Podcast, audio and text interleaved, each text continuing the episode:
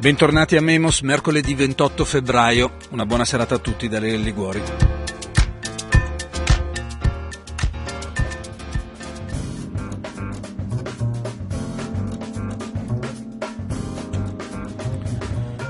Aperte le virgolette, la politica si sta assumendo un rischio che forse potrebbe cominciare a manifestarsi già da domenica sera l'alzarsi di un vento da sud fatto di delusione, di sfiducia, di rabbia, la rabbia di chi si sente privato di una ragionevole speranza di futuro perché vive in luoghi di serie inferiore che non contano, che sono dimenticati. Chiuse le virgolette, firmato Gianfranco Viesti.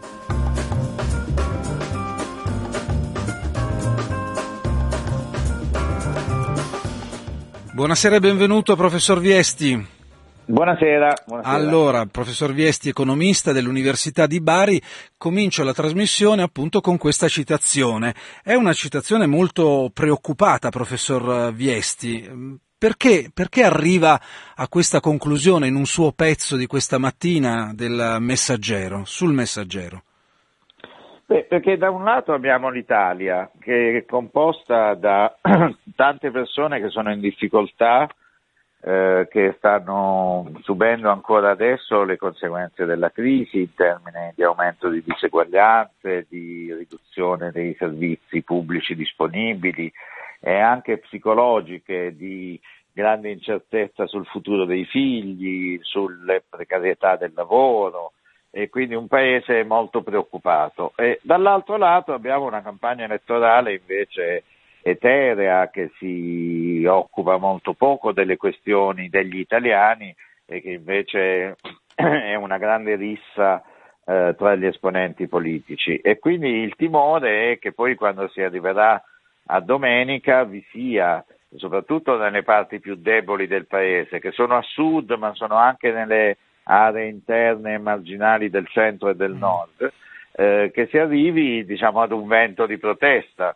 Ora che questo possa concretizzarsi con un'astensione record, che possa concretizzarsi con un, un grande voto ai 5 Stelle, adesso questo non lo so dire, e, e, tanto mancano pochi giorni e lo vedremo, ma eh, la preoccupazione è che ci sia uno scollamento tra le preoccupazioni e le esigenze di vita delle persone, quindi la domanda di politiche da un lato, e l'offerta di politiche che invece viene nella discussione di questi giorni. Perché lei parla esplicitamente che questo uh, sentimento di rabbia, di delusione, di sfiducia che lei appunto dice potrebbe alzarsi un vento uh, da sud, uh, questo è collegato al vivere in luoghi di serie inferiore?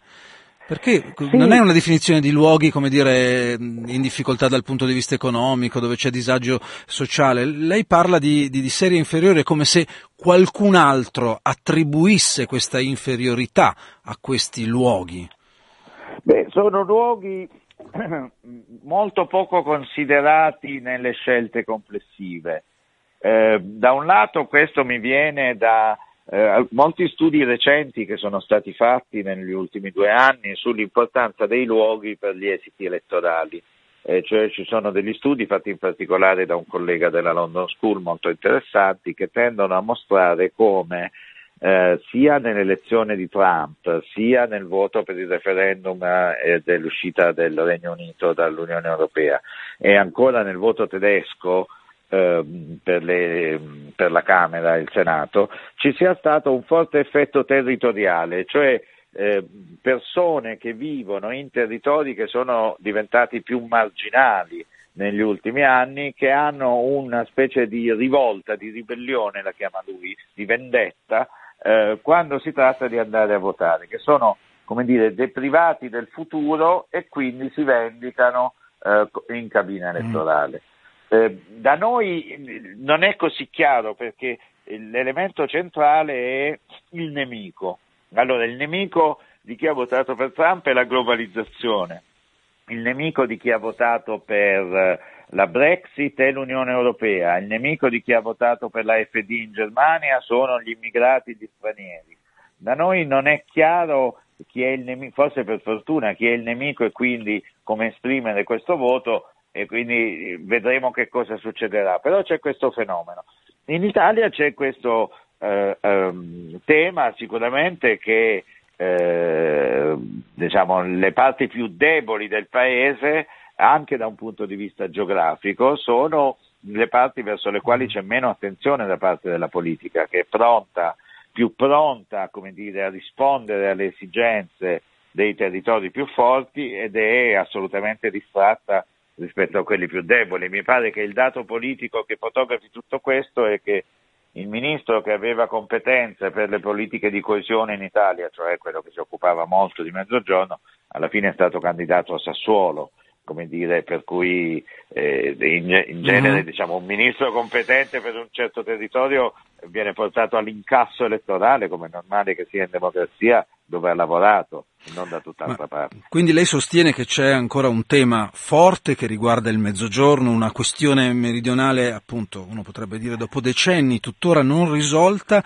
e questo essere non risolta dipende dal fatto che c'è quasi una volontà di, di, uh, di tirarla fuori dalla discussione pubblica di questo paese. Lei appunto dice che il mezzogiorno è stato letteralmente bandito da qualsiasi discussione preelettorale, ma lei si, si è fatto una ragione del perché è così secondo lei?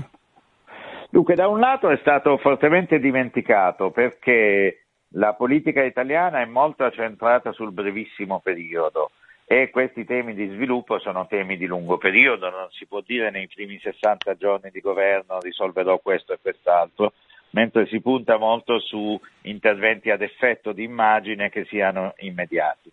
E dall'altro c'è una grande sfiducia sulla possibilità che si possa fare qualche cosa di effettivamente utile. Eh, nel senso che è un territorio difficile certamente anche per le tendenze eh, internazionali che ci sono, mm. oltre che per responsabilità sue, e quindi è meglio non parlarne perché non si sa bene che cosa dire. Nel tempo stesso questi ultimi anni ci hanno portato a diciamo, un aumento del disagio, eh, il reddito è caduto moltissimo, l'occupazione è caduta moltissimo e, eh, i posti di lavoro sono stati recuperati soltanto in parte. Eh, ci sono dei fenomeni di sociali, eh, sociodemografici direi molto interessanti. Da un lato si fanno sempre meno figli e dall'altro c'è un movimento in uscita dei giovani che è molto sensibile e quindi appare come un'area eh, diciamo fortemente sfiduciata eh, sul proprio futuro. Questo mi sembra un mix eh, esplosivo che non so, mi auguro non esploda eh, domenica, mm. ma che poi è lì per rimanere, diciamo, che richiede diciamo, una riflessione dell'intero Paese. Senta, lei oggi ha sempre in quell'articolo sul messaggero, eh, ricco di spunti a questo punto, ovviamente, ma ha sottolineato ancora un'altra cosa. Questa mattina è stato firmato a Roma l'accordo, quello che viene definito appunto l'accordo preliminare tra il governo e le regioni, Emilia Romagna, Lombardia e Veneto, sulla cosiddetta maggiore autonomia. Eh, L'Emilia Romagna l'ha chiesta con una pratica, diciamo, eh, che non ha previsto il referendum tra i cittadini eh, di quella regione, mentre invece in Lombardia e in Veneto si ricorderà nell'ottobre scorso ci sono stati due referendum proprio per avviare questo processo ed è un processo previsto dalla nostra Costituzione che però oggi arriva ad un passaggio importante. E anche in questo fatto lei legge una, una idea di tenere in qualche modo ai margini il mezzogiorno, lei dice si fa in fretta con un governo che in pratica è scaduto comunque è in scadenza da qua a tre giorni e ciò nonostante si vuole comunque dare avvio ad un processo che comunque è importante ed è la prima volta che succede. Sì, no, questo io lo giudico in sé, non è che se si fa mm. qualche cosa di buono per eh, l'Emilia o il Veneto necessariamente bisogna lamentarsi, assolutamente no, ci mancherebbe. Eh, le riflessioni che io faccio eh, telegraficamente sono le seguenti. Primo, è un tema molto importante perché noi abbiamo due tipi di regioni, statuto speciale ordinarie, secondo me dovrebbero essere tutte ordinarie, e invece adesso diventano tre tipi di regioni, perché abbiamo statuto speciale, maggiore autonomia ordinarie. Questo è un grande tema politico di cui bisognerebbe discutere tutti quanti insieme i pro e i contro. Secondo, siamo certi che per gli abitanti di queste regioni sia meglio un decentramento di poteri? Quale decentramento di poteri? In quale materie? Non è che se si porta da Roma alle regioni è meglio di per sé, anche questo mi sembra un tema molto politico. Terzo, eh, se si cambiano le regole per alcuni italiani, questo può avere influenza per gli altri italiani. Se si modifica come funziona un grande servizio pubblico nazionale, bisogna capire bene le conseguenze per tutti. Può andare benissimo che l'Emilia o la Lombardia abbiano maggiori competenze, ma deve essere chiaro che cosa ne residua per gli ultimi. Infine, last but not least, come dicono gli inglesi, ultimo ma non da ultimo, e, ehm, che cosa succede ai soldi? Perché non nascondiamoci che in Veneto e in Lombardia il grande tema del referendum era stato teniamoci più mhm. soldi mm-hmm. nel nostro gettito fiscale. Questo automaticamente diciamo, interessa anche gli altri italiani perché se si tolgono risorse all'insieme delle disponibilità fiscali del Paese eh, ne rimangono meno per tutti gli altri italiani, che si siano liguri, marchigiani o calabresi. E quindi la, il fatto che si sia voluto concludere un'intesa parziale d'un soffio prima delle elezioni mi sembra molto discutibile, diciamo un grande effetto di immagine bipartisan, Partito Democratico, mm-hmm. Lega, diciamo, Lega Forza Italia, ma forse su un tema che proprio perché sta per aprirsi una nuova legislatura che poi dovrà votare, con un Parlamento che dovrà votare su queste norme, mi sembrava opportuno che se ne parlasse bene, compiutamente, da un punto di vista politico, eh, eh, a partire da lunedì e non prima di domenica. L'iter, l'iter, di questo procedimento di maggiore autonomia, poi appunto lei ne faceva cenno prima, è un iter ancora molto lungo perché appunto questo accordo si deve trasformare in una legge e in una legge che deve essere approvata dal Parlamento con una maggioranza molto ampia dei due terzi, adesso non vorrei sì, ricordare male. Eh. Professore, eh, resto ancora su queste questioni, ma intanto facciamo dei passi verso un'altra, un'altra questione che vedremo tra un momento che è quella del lavoro e della formazione e dell'università. Lei ha già fatto qualche qualche cenno a questo, ma voglio chiederglielo esplicitamente. Vale ancora la rappresentazione di un paese come l'Italia afflitto da un dualismo nord-sud che è fondato sulle strutture produttive delle due aree? No? Una volta si diceva la differenza era chiara, le industrie al nord e al sud al massimo le cattedrali nel deserto. Oggi vale questa rappresentazione del dualismo nord-sud oppure esiste ancora ma pre- ha preso altre forme? No, vale ancora, però non è l'unica, perché ci sono grandi differenze fra aree urbane e aree interne. L'Italia interna, eh, in Piemonte in Lombardia, così come in Umbria o in Basilicata, soffre molto di più dell'Italia urbana e ha dei, delle prospettive su cui ver- verrebbe da integrarsi, perché non siamo più un paese in cui la popolazione aumenta molto, ma siamo un paese in cui la popolazione tende a diminuire e i, flussi degli immigrati tendono più eh, della popolazione residente a concentrarsi nelle città. Eh, questi luoghi avranno a disposizione scuole, servizi di trasporto, risorse per le amministrazioni locali o no? Quali regole ci vogliamo mm. dare? E poi c'è un grande tema di confronto fra le città italiane, fra Milano e le altre città del nord e tra Milano e Roma, che è un altro tema eh, naturalmente sensibile da trattare con molta attenzione, ma di cui vale la pena di discutere. Per il nostro Paese è meglio avere eh, un sistema urbano in cui ce n'è una, sostanzialmente che è Milano, che va bene e su cui si concentrano tutti gli investimenti, eh, un po' come Londra in Inghilterra, oppure ci piace di più un sistema alla tedesca nel quale ci sono tante città forti e l'attenzione va eh, nei servizi metropolitani, nelle attività di ricerca, nelle università, eh, distribuita eh, su più punti di forza. Mm-hmm. quindi nord-sud, aree interne città, città fra di loro mi sembrano dei grandi temi, non facili, ma su cui bisognerebbe esercitarsi a ragionare. Professore, c'è un dualismo invece, questo probabilmente sì, molto nuovo e che non ha riferimenti storici in Italia quando si guarda ad esempio al mondo del lavoro e dei lavori, no? i lavori qualificati, quelli invece poco o per niente qualificati, a cui a fronte dei quali ci sono remunerazioni appunto buone eh, di un certo livello oppure remunerazioni molto basse se non addirittura veri e propri lavori gratuiti. Questo è una forma di dualismo che si sta eh, che sta in qualche modo com- cominciando anche a modificare no? appunto alcuni tratti del mondo del lavoro in Italia e qui non credo che sia soltanto questione dell'innovazione tecnologica, eh? in alcuni casi si sembra di ritornare indietro se si pensa ai fattorini, no? quelli che consegnano il cibo a casa, professor Viesti. Sì, diciamo, al, al, abbiamo parlato di eh, differenze radicate nei luoghi, no? li abbiamo mm. chiamati con nomi e cognomi delle città o delle regioni.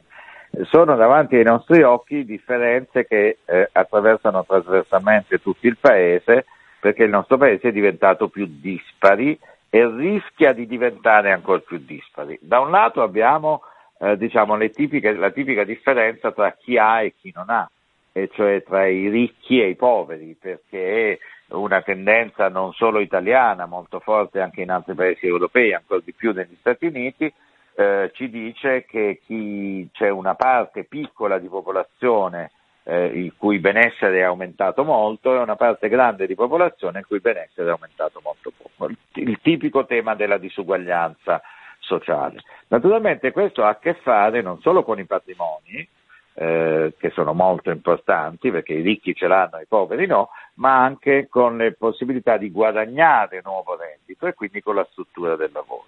C'è questa preoccupazione appunto sull'acuirsi possibile delle disparità tra professioni ben retribuite eh, e professioni tenute molto al margine, sia perché sono precarie eh, e quindi molto alterne, sia perché sono professioni di cura delle persone pensi alle badanti, mm-hmm. eh, che hanno una retribuzione molto bassa. Eh, entrambe queste questioni non sono solo italiane, sono questioni eh, generali eh, dell'Europa e del mondo avanzato, però anche queste meriterebbero un certo interesse della politica, perché come dire, ehm, non bisogna chiudere gli occhi, eh, per esempio davanti agli effetti dell'innovazione eh, sul nuovo mondo del lavoro, però ne, e quindi essere eh, diciamo, catastrofisti per natura e dire che per forza stiamo andando verso anni bui, anni di disperazione, però al tempo stesso non bisogna essere neanche eh, di un ottimismo panglossiano un po' sciocco per cui tanto alla fine si aggiusta tutto. Bisogna guidare questi fenomeni, bisogna renderli compatibili con gli assetti di un paese europeo come l'Italia. Anche questo non è difficile, però anche questo è un grande tema su cui converrebbe ehm, confrontare posizioni politiche diverse e neanche questo vedo molto per la verità. Facevo riferimento prima appunto alle questioni che riguardano la, la formazione e l'università. Noi abbiamo parlato dei lavori e di come il dualismo nel lavoro sia un elemento che è sempre più presente quando da una parte si vedono i lavori altamente qualificati e dall'altro invece un diffondersi soprattutto per le generazioni più giovani di lavori che di qualifica non ne hanno alcuna pur essendo i lavoratori a volte anche invece portatori di un proprio percorso formativo anche eh, approfondito e lungo. Allora, lei sostiene, professore, e l'ho scritto in un libro che è uscito di recente, La laurea negata, le politiche contro l'istruzione universitaria, sostiene che negli ultimi dieci anni è, le politiche pubbliche, i governi hanno disinvestito dall'università. In più, la sua diagnosi è composta da una crescita del costo degli studi, un'università italiana che è diventata ancora più povera nei confronti dell'Europa e in più in Italia come conseguenza questo per la prima volta dall'unità ad oggi sono calate le immatricolazioni. Allora verrebbe da dire, professore, chiedo prima una valutazione generale, dove vogliamo andare come paese se dalla crisi che è iniziata dieci anni fa vogliamo uscire con il lavoro precario e il disinvestimento dall'università? Ecco, questa invece, ai noi, è una peculiarità tutta italiana, nel senso che non si ritrovano molti altri paesi europei in cui questo sta avvenendo. Un pochino in Spagna, ma la Spagna è messa molto meglio dell'Italia, ha dovuto tagliare per esigenze di bilancio pubblico. Per esempio non in Portogallo e assolutamente no nei paesi dell'Europa centrale, orientale e settentrionale. Cioè, in tutti questi paesi ci si rende conto che per essere forti e coesi nel futuro bisogna investire sull'istruzione. Forti perché una forza lavoro ad un alto livello di istruzione è essenziale nell'economia di oggi e di domani. E coesi perché l'istruzione è comunque un elemento importantissimo di mobilità sociale e che mitiga quelle disparità di cui parlavamo un attimo fa, le disparità di patrimonio eh, di origine, di eredità che influenzano dove si va nella vita. Quindi, come dire, l'istruzione universitaria è una grande infrastruttura di un, di un paese avanzato che serve a tenerlo insieme e a renderlo più forte. In Italia abbiamo seguito invece una strada completamente diversa. È stato detto di questo libro che è una specie di libro horror. Da un lato mi dispiace, ma dall'altro è oggettivamente così. Cioè abbiamo avuto un insieme complesso, intricatissimo e oscuro, non a caso, di norme sul sistema universitario che lo ha già ridotto moltissimo rispetto a com'era e non era particolarmente grande e che avrà, io temo, degli effetti di lungo periodo eh, proprio su questi aspetti di, del nostro paese che ci interessano di più. Da un lato la sua capacità di avere nuovi imprenditori, nuovi manager, nuovi ricercatori, nuovi eh, esperti di marketing nelle imprese e dall'altro avere una mobilità e una coesione sociale un po' maggiore. Professore, è stata ma... veramente una politica difficilmente comprensibile se non alla luce diciamo, di un delirio ideologico mm. fortissimo che ha preso chi ha scritto le norme eh, di cui stiamo parlando. Quelle sull'università, ma non crede che per tenere in piedi una politica che investa nell'università e che quindi consideri l'istruzione, la formazione un bene fondamentale per le persone e anche per, per, l'intero paese, allo stesso tempo quel soggetto che deve fare questa considerazione non può essere un soggetto che ad esempio immagina di eh, regolare il mercato del lavoro lasciando le briglie sciolte no, al lavoro precario. Le due cose non possono, immagino, stare assieme. Anzi, se si guarda anche le cose che lei ha scritto, in questi ultimi anni abbiamo visto convivere entrambe scelte che ci portano lontane da questa considerazione, cioè delle norme sul mercato del lavoro che hanno favorito, guardando i numeri, la precarietà del lavoro da un lato e le stesse norme nei governi degli ultimi dieci anni che hanno disinvestito sull'università. Cioè oggi il soggetto responsabile di queste politiche che anche lei chiede dovrebbe tenere insieme le due cose, no al lavoro precario, sia all'istruzione. Assolutamente sì.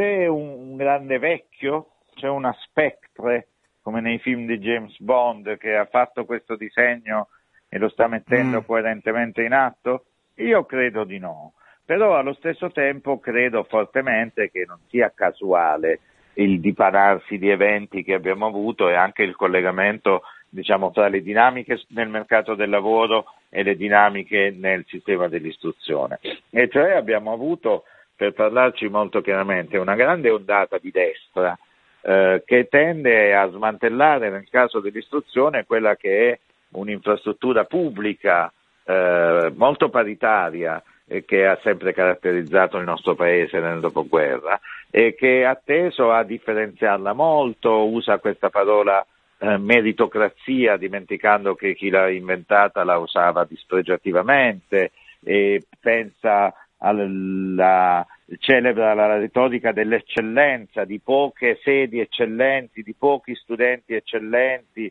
e quindi diciamo, ridisegna lo spirito e, e, e, e, la realtà, ahimè, non, so, non, è una discussione solo teorica, di questa grande infrastruttura collettiva del paese che è l'università. Di fronte a questo vento, questo vento è entrato in casa, abbiamo aperto le porte e le finestre, e è diventato molto trasversale perché ai noi possiamo prendercela eh, moltissimo con Berlusconi, la Gelmini e Tremonti che hanno avviato il processo, ma Berlusconi, la Gelmini e Tremonti non ci sono più da tanti anni e chi c'è stato al posto loro lo ha continuato eh, con una linea molto simile, come dire, un processo di, di presunta modernizzazione del paese che galoppa su queste parole d'ordine della, delle caste, dell'inefficienza del pubblico, della corruzione, che pure c'è mm-hmm. naturalmente, e che eh, si è fatto, come dire, eh, molto affascinare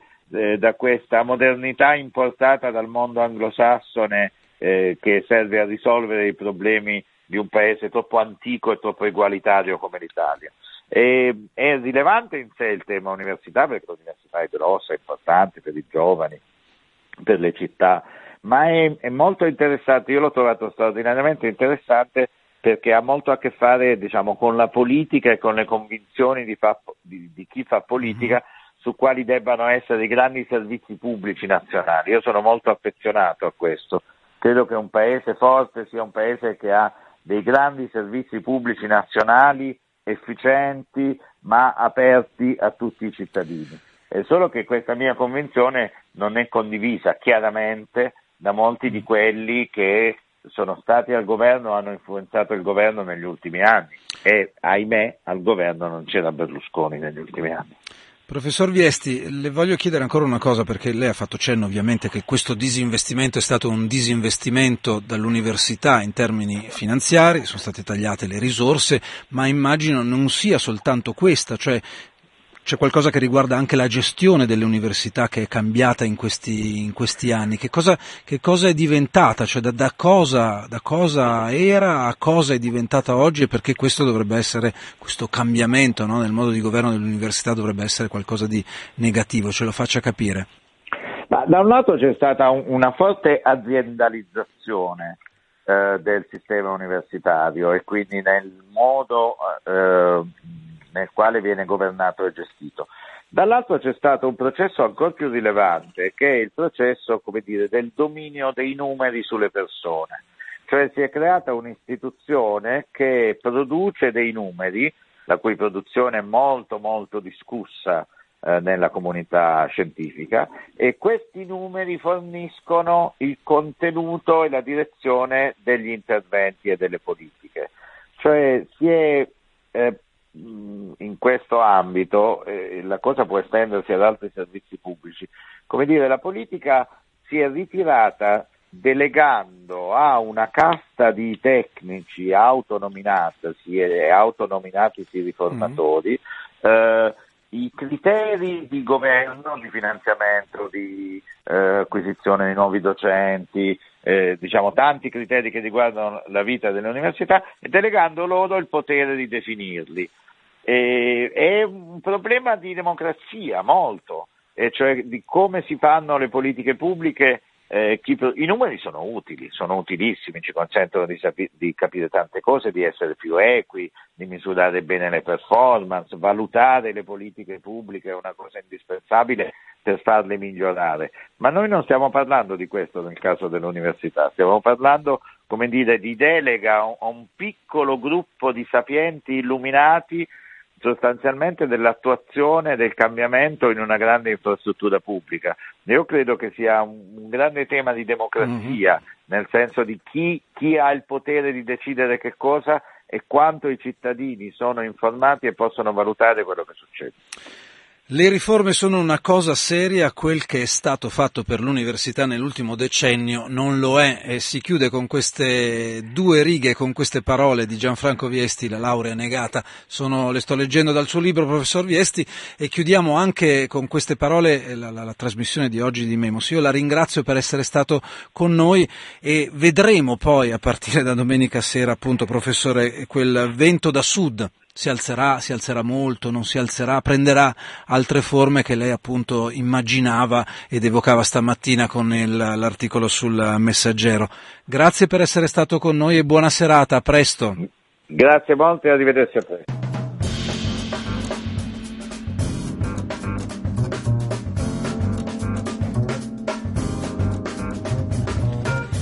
Era Gianfranco Viesti, economista dell'Università di Bari. Noi andiamo a chiudere qui la trasmissione di questa sera, ci risentiamo domani alle 20, vi ricordo radiopopolare.it per i podcast delle trasmissioni, radiopopolare.it anche per abbonarvi a Radio Popolare. L'operazione straordinaria, eccezionale, l'impresa eccezionale di Radio Popolare prosegue, l'obiettivo di raggiungere nel corso di questo anno, il 2018, 5.000 nuovi abbonati è ancora lì da essere eh, raggiunto nel corso di questi giorni, le prossime settimane e i prossimi mesi. Vi aspetto, radiopopolare.it, mi abbono.